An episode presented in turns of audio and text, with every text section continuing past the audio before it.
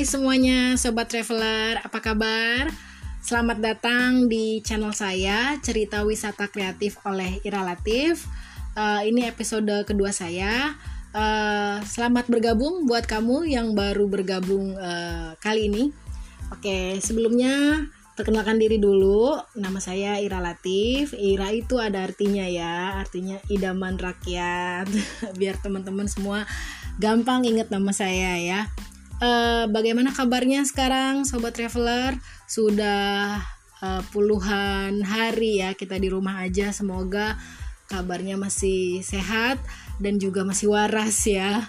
Uh, mungkin juga sebagian teman-teman kabar perutnya sekarang seperti Yamaha semakin di depan. Karena banyak makan mulu makan tidur terus di rumah sama saya juga. Oke okay.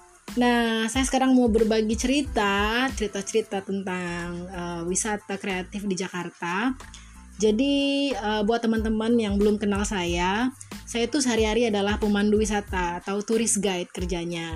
Dan selain jadi turis guide, saya juga penulis uh, dan juga saya seorang blogger. Nah, jadi saya senang untuk berbagi cerita melalui berbagai medium. Nah, tapi pekerjaan utama saya memang pemandu wisata. Nah, karena wabah uh, wabah pandemik ini, saya sudah hampir dua bulan gak ngapa-ngapain. Jadi karena pariwisata tiara, jadi saya kangen untuk uh, tour guiding lagi. Jadi saya memulai podcast ini. Jadi itulah awalnya kenapa saya bikin kanal cerita wisata kreatif ini, biar saya juga bisa terus berbagi cerita melalui medium baru di podcast. Oke, nah sekarang di episode kedua podcast saya ini, saya mau berbagi cerita tentang uh, eh, 5 wisata kuburan paling cantik di Jakarta. Aduh, mungkin sobat traveler uh, heran ya, kenapa kuburan gitu. Uh, nah, kalau saya bilang kenapa enggak gitu, kenapa berwisata kuburan, kenapa enggak gitu. Nah, jadi begini teman-teman mungkin banyak orang kalau misalnya mikir tentang kuburan tuh memang serem ya. Uh, horor lah atau tempat yang mistis. Yaitu kalau di Indonesia karena kita memang image-nya seperti itu kuburan. Karena juga kita banyak uh, banyak cita-cita tentang setan-setan ya. Nah tapi kalau di luar negeri uh, di banyak negara-negara uh, seperti di Eropa di Amerika berwisata di kuburan itu termasuk hal yang apa uh, yang banyak juga loh gitu. Jadi uh, ada banyak tempat wisata kelas dunia itu juga kuburan. Contohnya misalnya Taj Mahal di India itu kan kuburan. Uh, nah terus juga kalau teman-teman ada yang pernah ke kota Paris nah di situ ada kuburan paling terkenal itu namanya kuburan Perlas Lasais ya. Saya nggak tahu cara pengucapan yang benar tapi itu kuburan yang paling banyak dikunjungi oleh wisatawan dari berbagai belahan dunia kalau ke Paris karena di sana ada uh, para filsuf, para tokoh-tokoh terkenal termasuk uh, termasuk selebritis kelas dunia. Nah, salah satunya itu Jim Morrison. Jim Morrison, uh, vokalisnya The Doors. Nah, itu dimakamin di sana. Jadi tiap hari uh, pemakaman uh, di sana tuh di Perlasais itu dikunjungi ribuan wisatawan. Nah, kayak gitu. Jadi itu gambaran kalau wis kalau wisata kuburan tuh sebenarnya adalah salah satu alternatif wisata anti mainstream ya yang juga banyak diminati kalau di luar negeri. Nah, bagaimana kalau misalnya di Indonesia sendiri atau di Jakarta lah ya, kita ngomong di Jakarta aja dulu. Nah, sebenarnya karena saya memang sehari-hari jadi pemandu wisata, saya banyak belusukan ke berbagai, ke berbagai kuburan juga dan saya menemukan banyak, cukup banyak loh Eh, kuburan-kuburan uh, di Jakarta itu yang memang menarik gitu. Nah, uh, tidak sa tidak saja cantik dan uh, apa namanya dan juga asri ya, tapi juga punya banyak uh, sejarah yang menarik juga gitu. Jadi kalau misalnya kita berkunjung ke kuburan itu uh, bukan cuma karena memang tempatnya memang indah, uh, tapi juga ada sejarah gitu, ada sejarah yang bisa digali. Nah, saya kan juga punya komunitas wisata kreatif Jakarta itu yang saya dirikan. Kalau suasana normal sebelum wabah ini terjadi, setiap Sabtu dan Minggu tuh kita pasti bikin wisata ke berbagai uh, ke berbagai tempat lah di Jakarta gitu macem-macem uh, top tema wisatanya salah satunya adalah wisata kuburan ini atau cemetery tour ya ini juga termasuk yang banyak diminati gitu nah Oke, sekarang saya akan berbagi tentang 5 wisata kuburan paling cantik di Jakarta sebagai teasernya. Jadi 5 kuburan ini ada yang kuburan megah, bahkan lebih megah dari kuburan miliarder Rockefeller di Amerika. Terus ada juga kuburan uh, kuburan korban perang Belanda yang juga sangat cantik banget seperti kalau kita masuk ke dalamnya seperti kuburan di Eropa Nah, lalu juga ada kuburan yang isinya para pesohor-pesohor nasional dan eh, orang-orang uh, terkenal di Indonesia.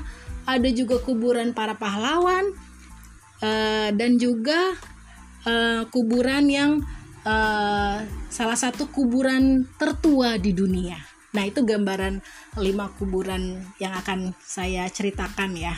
Oke, nah sekarang kita mulai dulu ya dari kuburan yang pertama ini kuburan yang juga cantik sekali. Saya pilihkan adalah kuburan Ogekau.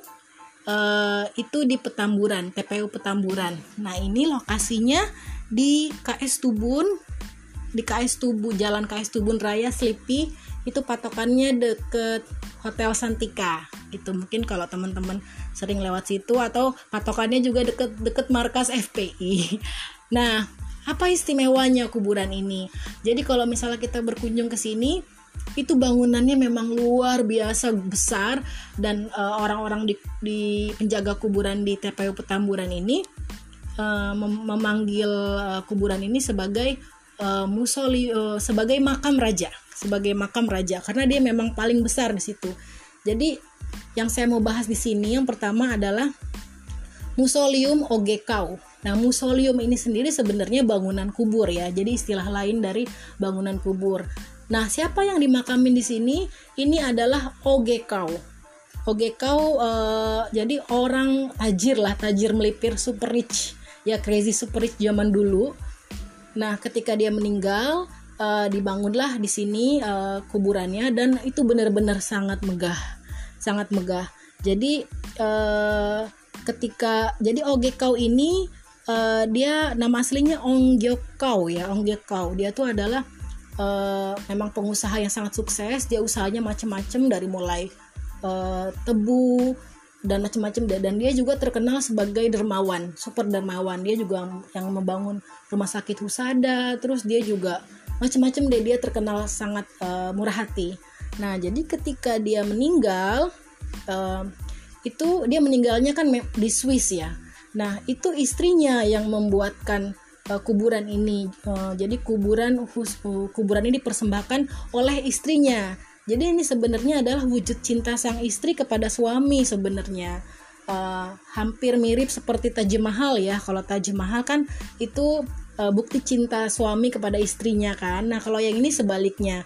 Uh, nah, jadi ketika di uh, ketika uh, uh, kuburan ini dibikin itu memang uh, abunya Obek Ogekau itu yang dari Swiss itu dibawa balik ke Batavia dulu kan nama lain Jakarta kan ke Batavia ya lalu dibikinlah kuburan ini oleh sang istri yang namanya Lim Sanyo nah ini kuburannya begitu megah jadi bahkan ketika kuburan ini jadi Waktu itu ada surat kabar yang memberitakan kuburan ini bahkan lebih megah dari kuburannya uh, miliarder pertama Amerika waktu itu namanya Rockefeller. Luar biasa kan? Luar biasa dan uh, pada saat itu uh, pada saat itu ketika meninggal tahun 1927 jadi uh, biaya pembangunan kuburan ini sekitar 4,5 juta dolar Bayangin 4,5 juta dolar. Itu untuk sekarang pun luar biasa banyak ya. E, gimana dulu gitu. Nah, jadi seperti apa kuburan ini? Jadi mm, kalau nanti teman-teman penasaran bisa Google Musolium Ogekau namanya di Sleepy. Itu bangunannya megah, dari luar itu memang uh, klat, uh, apa namanya sangat kinclong ya. Itu terbuat dari marmer, dari marmer. Marmernya langsung didatangkan dari Italia. Lalu terus uh, di uh, bangunan uh, musoliumnya itu dikelilingi oleh patung-patung.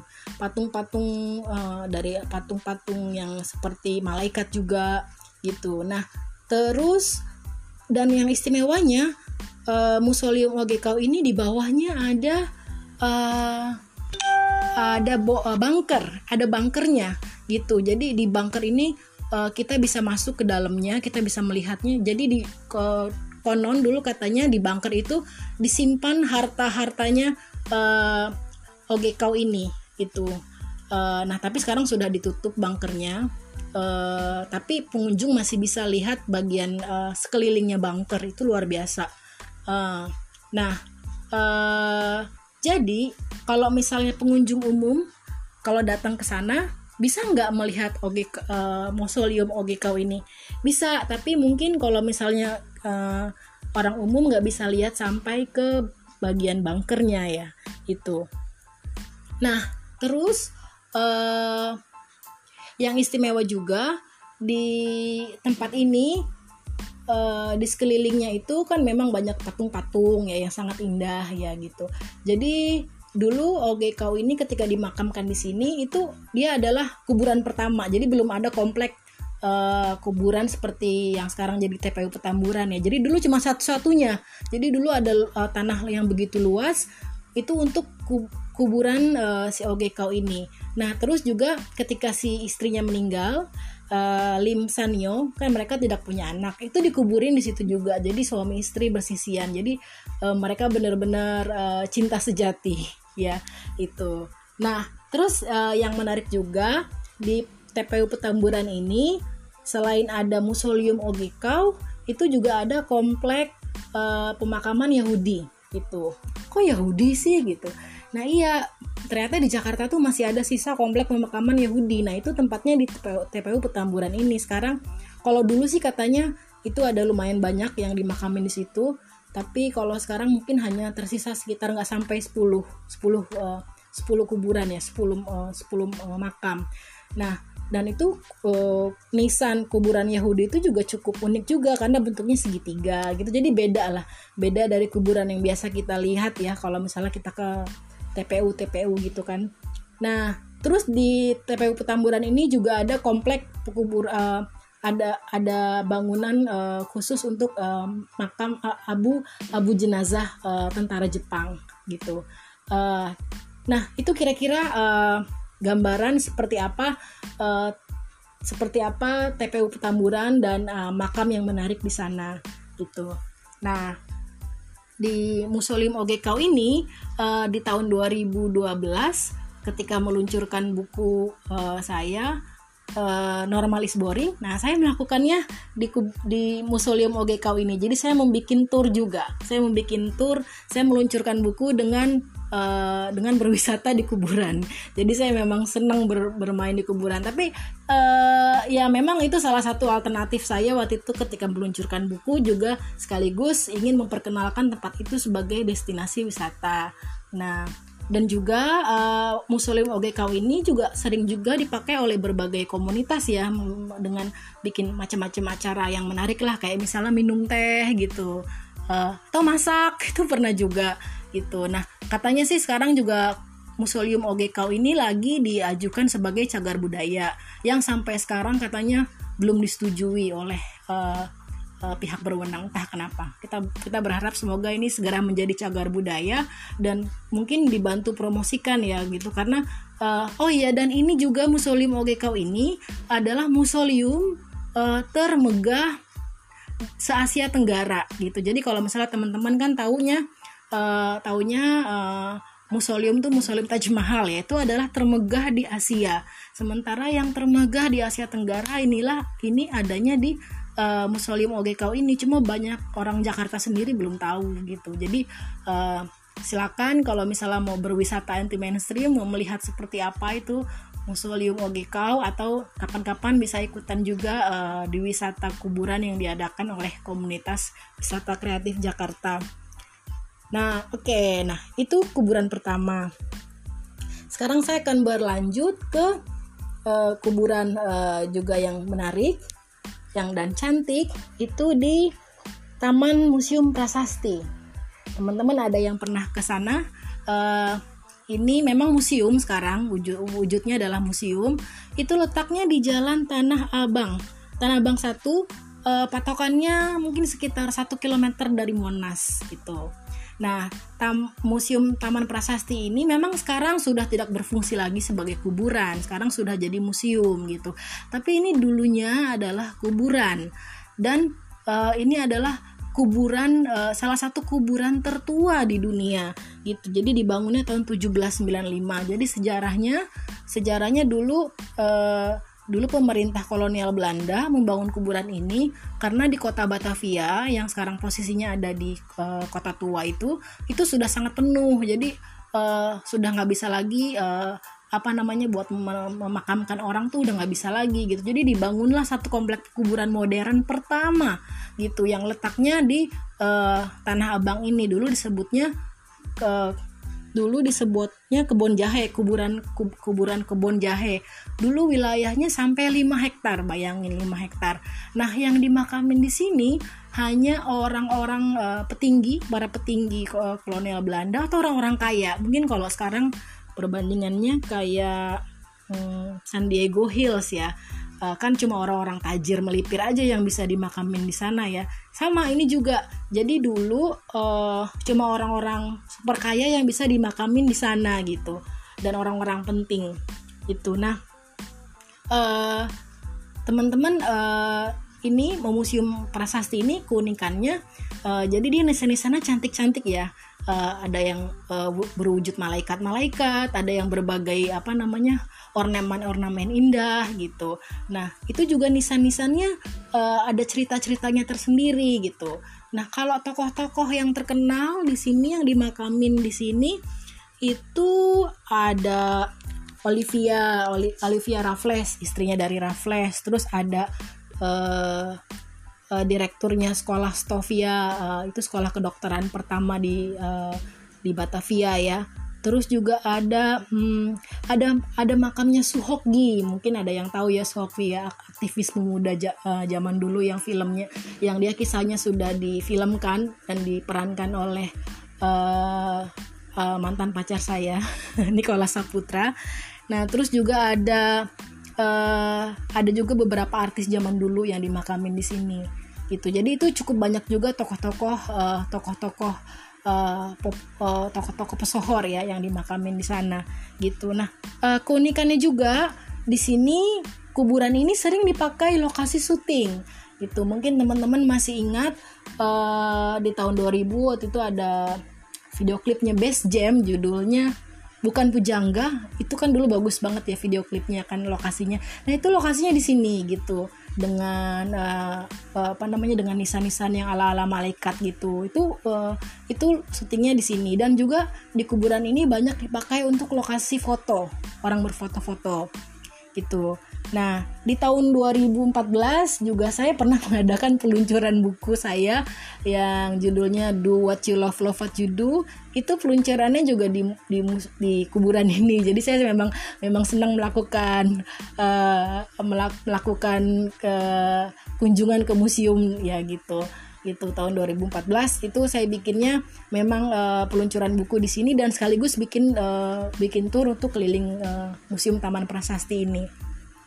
Nah, uh, di museum ini juga ada ada juga uh, beberapa koleksi yang menarik seperti ada makam eh bukan ada kereta kencana ada kereta kencananya uh, proklamator kita Soekarno dan Hatta ketika mengangkut jenazah mereka ya sebelum uh, ke, ketika meninggal dan sebelum di apa namanya sebelum ya sebelum disemayamkan itu. Nah terus juga uh, oh ya tadi nisan-nisannya ya. Nisan-nisannya itu yang uh, sangat unik ya di sini. Jadi uh, kalau kita berkunjung ke tempat ini jadi setiap nisan tuh punya cerita. Jadi ada banyak cerita di balik uh, nisan gitu.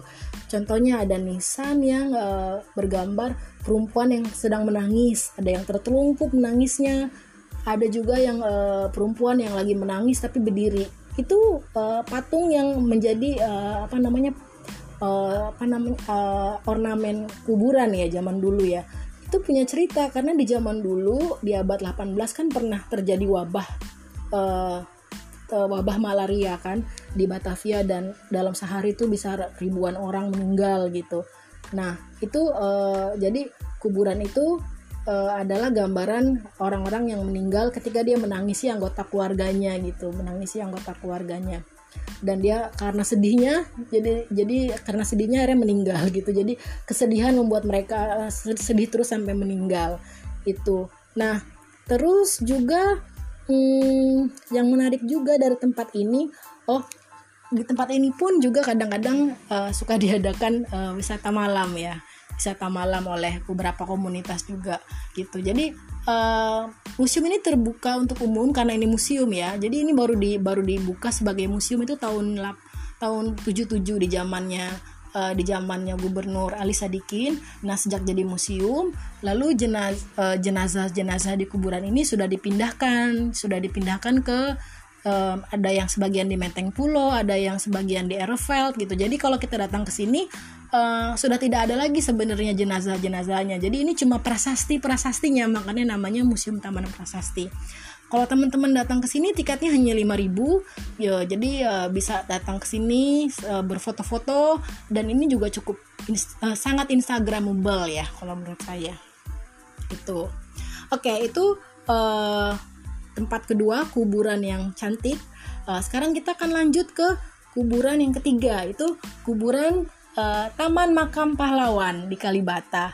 Teman-teman ada yang sudah pernah ke sana uh, atau belum? atau nih berfi atau ada yang berpikir kalau misalnya berku kalau di Taman Makam Pahlawan itu nggak boleh dikunjungi untuk umum, bolehnya hanya keluarga pahlawan. Itu uh, tidak benar karena orang umum pun bisa gitu, bisa berkunjung dan berziarah untuk berziarah kapan aja gitu. Nah, jadi sejarahnya uh, bagaimana tempat ini? Jadi tempat ini uh, baru dibangun sekitar tahun 50-an. Waktu itu atas instruksi Presiden Soekarno dan arsiteknya adalah Silaban, Frederick Silaban. Mungkin ada yang familiar dengan nama ini. Dia adalah juga orang yang sama dengan yang uh, mendesain uh, Masjid Istiqlal gitu. Nah, di sini kan memang kalau kita ke sini kita bisa berziarah ke uh, makam-makam pahlawan, pahlawan nasional, terus ada juga pahlawan revolusi. Ya, tujuh orang ya, tujuh orang pahlawan revolusi. Nah, terus ada lagi di sini uh, yang dimakamkan di sini uh, tokoh-tokoh seperti uh, Ibu Ainun Ibu Ainun Habibi lalu sekarang kan juga Pak Habibie juga dimakamkan di situ. Lalu juga ada Ibu Ani SBY gitu. Juga ada makamnya uh, Agus Salim. Jadi jadi Agus Salim ini adalah orang pertama yang dimakamkan di kuburan itu ketika baru dibuka gitu. Nah uh, sebenarnya kalau misalnya kita datang ke Taman Makam Pahlawan Kalibata ini uh, sama aja kayak kuburan biasa gitu. Jadi tidak ada tiket masuk ya. Karena kan ini tap hitungannya kan taman pemakaman umum ya. Uh, lalu terus juga tinggal daftar aja lang uh, karena kita harus uh, apa daftar kan di depan kan. Tinggal masuk aja di dalam kalau misalnya kita misalnya uh, di bagian depannya itu juga uh, di temboknya itu ada apa uh, dicatatkan nama-nama nama-namanya ya nama-nama uh, nama-nama yang dimakamkan di situ. Tapi kalau misalnya nggak mau susah mencari bisa tanya sama yang bertugas di sana gitu. Uh, nah kalau tapi untuk nisan-nisana sendiri sih memang uh, sama, sama ya hampir sama semuanya. Jadi kalau yang Islam ya patok patok-patoknya atau nisannya hampir sama. Jadi um, ya hampir sama kayak kuburan biasa sih. Cuma bedanya yang dimakamin di sini adalah pahlawan kan dan juga dan juga ya memang uh, tokoh-tokoh nasional gitu. Nah, uh, yang menarik, yang menarik dari kuburan ini, Taman Makam Pahlawan ini juga sebenarnya ini adalah suatu tempat yang waj wajib dikunjungi oleh tamu kenegaraan ketika mereka baru pertama kali mendarat di Indonesia. Saya juga tahu tentang ini dari petugas makam ya. Jadi katanya kalau misalnya presiden presiden Indonesia menerima tamu kenegaraan gitu yang baru datang ke sini. Eh, misalnya dari negara mana pun atau raja atau presiden yang datang baru sampai di Jakarta itu ternyata bagian protokolernya membawa tamu kenegaraan itu pertama kali langsung ke makam taman makam pahlawan ini gitu yang pertama kali. Sebelum dibawa ke mana-mana dibawa ke situ dulu karena uh, tamu kenegaraan itu ingin uh, apa namanya diajak untuk uh, menghormati para pahlawan yang uh, membuat Indonesia berdiri sampai sekarang gitu. Menarik ya itu nah uh, Taman Makam Pahlawan ini kalau kita uh, lewat di depan kali uh, di, di kawasan Kalibata ya sangat memang bangunannya sangat eye catching banget. Dari luar itu ada gerbang sangat cantik. Gerbangnya juga berarsitekturnya seperti candi. Ya seperti candi. Jadi memang uh, Silaban ketika mendesain ini memang sangat uh, membawa membawa budaya-budaya nasional gitu ya. Nah terus juga oh iya makam ini juga terkenal karena kisah uh, kisah cintanya Ainun dan Habibi ya. Dan sebenarnya makam ini juga menjadi saksi bisu saksi bisu kesetiaan cinta Habibi terhadap Ainun. Jadi mungkin uh, ada yang sudah um, atau pernah dengar ceritanya tentang bagaimana Pak Habibi itu sangat-sangat kehilangan ketika uh, Bu Ainun meninggal sampai beliau hampir eh, beliau tuh tiap hari mendatangi makam uh, mendiang istrinya sampai 100 hari ketika uh, istrinya meninggal gitu. Setiap hari bayangin. Nah setelah itu uh, Pak Habibie tetap rutin mendatangi mm, makam mendiang istrinya tapi hanya hari Jumat hanya hari Jumat pagi. Dan itu tidak pernah tidak pernah absen gitu. Jadi tidak ada yang menghalangi Pak Habibie itu setiap hari Jumat pasti datang ke sana. Jadi dulu ketika Pak Habibie masih hidup kalau mau ketemu Pak Habibie itu gampang. Setiap hari Jumat pasti dia ada di sana di kali di Kalibata itu di Taman Makam Pahlawan itu jadi ketika ketika Pak Habibie meninggal itu memang yang kehilangan juga orang-orang pengurus Taman Makam Pahlawan Kalibata karena sering banget kan berinteraksi dengan Pak Habibie gitu. Nah uh, jadi kapan-kapan kalau misalnya ada waktu teman-teman mau berkunjung ke Taman Makam Kalibata ini bisa langsung atau mungkin bisa ikutan tour yang diadakan oleh Wisata Kreatif Jakarta. Itu biasanya kita habis dari Taman Makam Pahlawan itu kita juga ke beberapa tempat di sekitarnya yang menarik. Ada ada slang, ada markasnya slang ya itu menarik juga markasnya Sleng karena kalau yang Slengker ya itu seperti tempat suci ya. Tempat uh, suci uh, jadi uh, para Slengker dari berbagai daerah tuh pasti uh, kalau ke Jakarta tuh cita-citanya pengen berkunjung ke markas Sleng di Jalan Potlot. Itu adanya di dekat um, Taman Makam Pahlawan Kalibata. Itu. Oke, nah sekarang kita beranjak ke uh, makam yang ketiga. Itu di Airveld Airveld Menteng Pulo uh, Airveld ini adalah makam korban perang yang uh, makam korban perang Belanda uh, itu kalau di Jakarta sebenarnya ada dua ada dua tempatnya di di Menteng Pulo uh, atau di uh, dan uh, satu lagi di kawasan Ancol. Nah saya mau bahas yang di uh, Menteng Pulo ini ya. Dia uh, alamatnya di Jalan Menteng Pulo di belakangnya TPU Menteng Pulo dan patokannya deket uh, Mall Casablanca itu.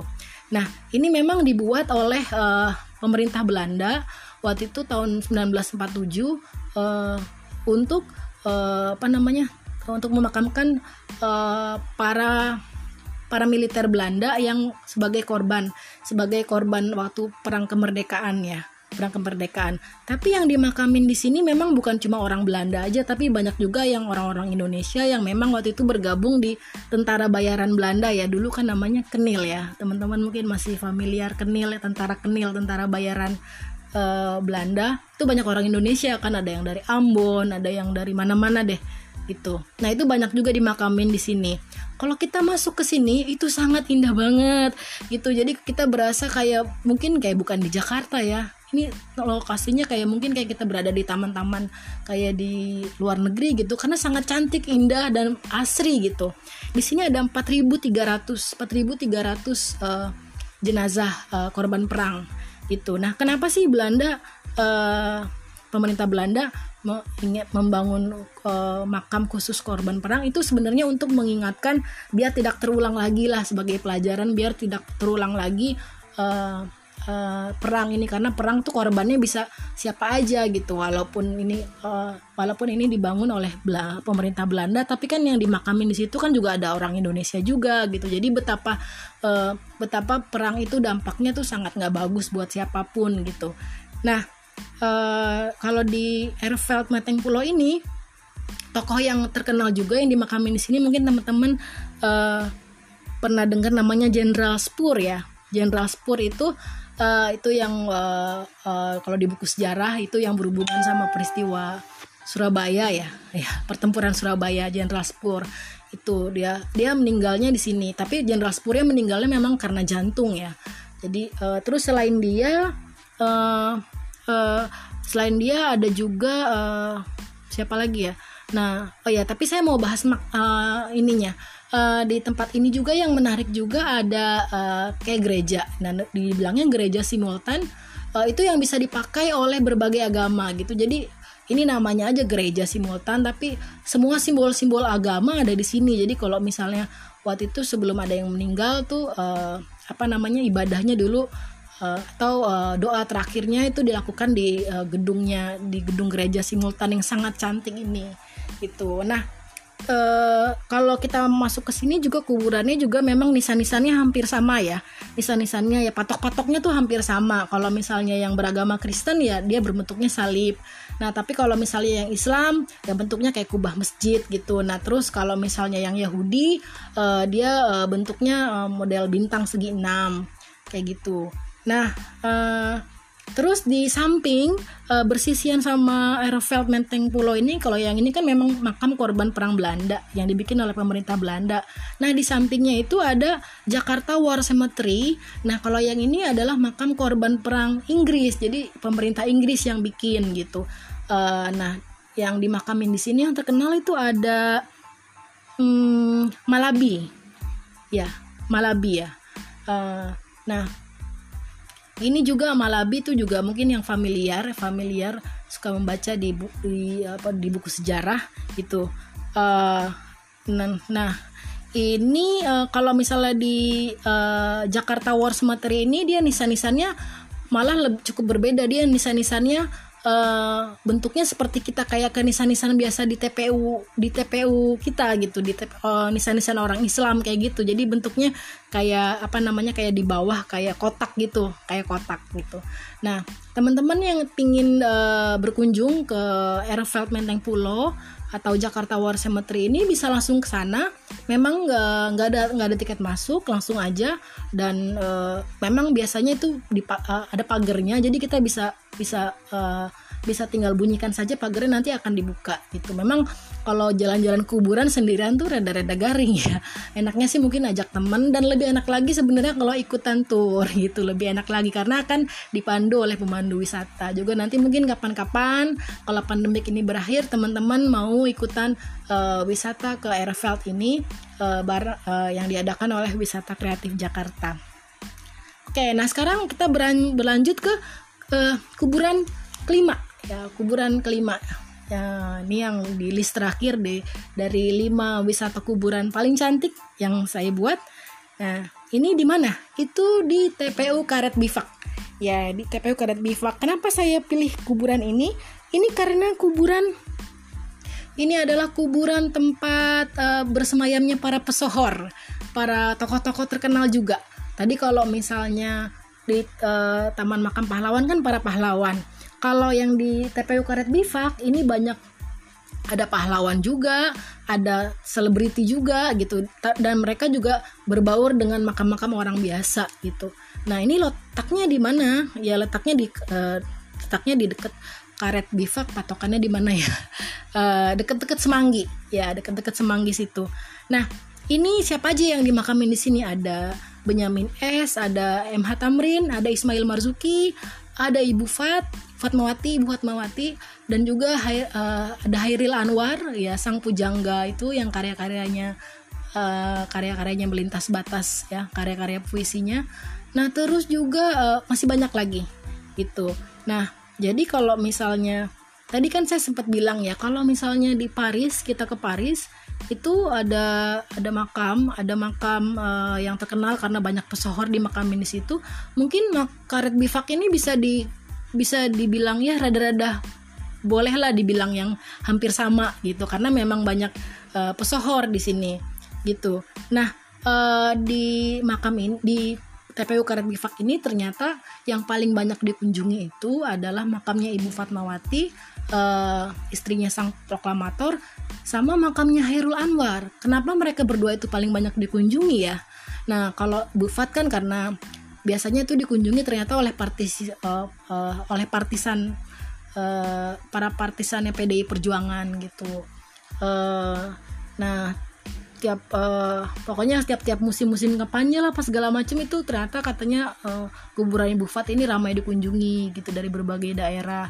Nah kalau uh, Heril Anwar ini yang menarik ini makamnya Heril Anwar ini dia um, uh, apa kan dia sang pujangga yang terkenal karena puisi-puisinya ya uh, nah itu kan diperingati ke hari kematian itu bulan April kalau nggak salah. Itu sebagai hari sastra nasional. Jadi entah kenapa setiap uh, bulan setiap bulan April ya sekarang ini kan bulan April ya itu biasanya banyak sekali mahasiswa mahasiswa gitu dari berbagai kalang dari berbagai kota uh, atau mungkin dari berbagai universitas itu datang berziarah ke makam Hairil Anwar sendiri Nah, ini makamnya Heril Anwar ini juga cukup unik karena dia uh, dia nisannya uh, nisannya beda ya. Dia nisannya itu modelnya kayak menara menara atau tugu, tapi sebenarnya katanya itu uh, apa namanya dibuat mix seperti pena karena kan Hairil kan dia pujangga ya. Nah, itu bahkan ketika makamnya Hairil ini dibangun itu diresmikan oleh uh, Wiyogo Atmo Darminto. Yogo Atmo Atmo ya gubernur zaman dulu ya Wiyogo Atmo Darminto itu nah itu di dalam makamnya itu uh, bahkan di apa namanya dituliskan sedikit uh, dituliskan sedikit uh, apa kutipan kutipan dari kutipan dari puisinya Haril Anwar ya. Aku ini binatang jalang dari kumpulan yang terbuang. Nah itu itu jadi kalau misalnya ke TPU Karet Bifak ini masuk ke dalam itu juga sangat asri ya gitu. Tanya aja sama petugasnya di mana makamnya Hairil Anwar itu bisa langsung dibantu ditunjukin atau kalau itu ada di tengah-tengah dan kalau makamnya Ibu Fatmawati itu adanya deket pintu masuk itu cukup uh, cukup eye catching juga karena dia makan makamnya cukup besar dan dia dibikin kayak satu komplek khusus gitu. Nah, itu dia. Uh, jadi uh, gimana teman-teman? Kira-kira apakah sudah sudah ada dari cita-cita saya sudah ada keinginan untuk berkunjung ke ke makam-makam yang cantik-cantik di Jakarta? Oh ya tadi saya lupa bilang ya. Uh, jadi di kalau misalnya kita uh, ke Washington itu juga ada makam salah satu makam yang tertua dibilangnya sih makam salah satu makam tertua di dunia itu namanya Arlington Arlington uh, National Cemetery itu kalau di Washington sering juga dijadikan uh, destinasi wisata juga. Bahkan ada tour khusus untuk di Arlington itu. Karena di situ juga ada mak makam para pesohor termasuk Presiden John F. Kennedy. Nah itu ternyata uh, kabarnya makam itu sendiri sebenarnya terinspirasi oleh uh, pemakaman yang dibangun oleh uh, Belanda yaitu yang di Kober tadi yang di, yang saya bilang uh, sekarang adalah Museum Taman Prasasti. Bayangkan uh, satu uh, makam yang salah satu makam tertua di dunia di Washington itu bahkan dia itu mereka itu terinspirasi dari makam yang dibuat oleh pemerintah uh, kolonial di Batavia gitu. Uh, jadi memang sangat menarik sekali kalau misalnya kita berwisata ke kuburan itu uh, ada banyak uh, hal, ada banyak cerita yang menarik yang bisa kita gali dari sejarah juga gitu, dari berbagai um, aspek juga gitu. Oke, okay?